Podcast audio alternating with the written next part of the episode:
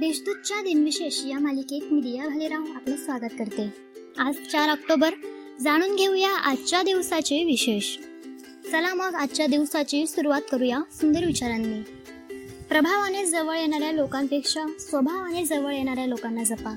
आयुष्यात कधीच पश्चाताप होणार नाही. पंधराशे ब्याऐंशी मध्ये पोप ग्रेगोरी तेराव्या यांनी ग्रेगोरियन दिनदर्शिकेची अंमलबजावणी सुरू केली.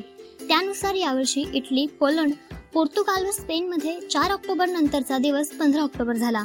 त्यापूर्वी कालगणना जुलियन दिनदर्शिकेवर आधारित होती.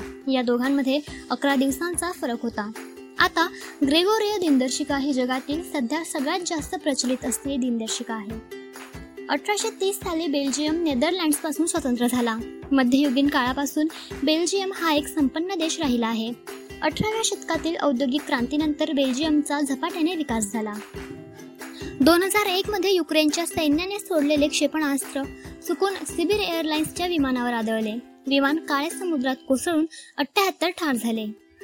दोन हजार सहा मध्ये ऑस्ट्रेलियन संपादक प्रकाशक आणि कार्यकर्ते जुलियन असांजे यांनी आंतरराष्ट्रीय ना नफा असणारी संस्था विकिलिक्सची स्थापना केली. आता पाहू कोणत्या चर्चित चेहऱ्यांचा आज जन्म झाला. हिंदुस्थानी शास्त्रीय शैलीतील प्रसिद्ध गायक शास्त्रीय गायिका व किराणा घराण्याचे संस्थापक उस्ताद अब्दुल करीम खा यांची मुलगी सरस्वती राणे यांचा एकोणीसशे तेरा मध्ये जन्म झाला. ज्ञानेश्वरीतील लौकिक सृष्टी लिहिणारे मधुकर धोंड यांचा एकोणीसशे चौदा मध्ये जन्म झाला. मराठी चित्रपट व नाट्य अभिनेते तबलावादक गायक आणि हार्मोनियम वादक अरुण सरनाईक यांचा एकोणीसशे पस्तीसमध्ये जन्म झाला. आता स्मृती दिनानिमित्त आठवण करूया थोर विभूतींची.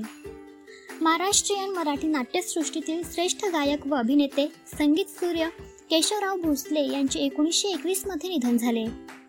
जळगावातील कवयित्री बहिणाबाई चौधरी यांचे पुत्र कवी सोपानदेव चौधरी यांचा एकोणीसशे ब्याऐंशी मध्ये मृत्यू झाला. सोपानदेव यांच्या कविता शालेय मराठी पाठ्यपुस्तकात आहेत. मराठी चित्रपट संगीत दिग्दर्शक गायक व अभिनेते तसेच रंगमंच कलाकार संगीतभूषण पंडित राम मराठे यांचे एकोणीसशे एकोणनव्वदमध्ये निधन झाले. आजच्या भागात एवढेच. चला मग उद्या पुन्हा भेटू. नमस्कार.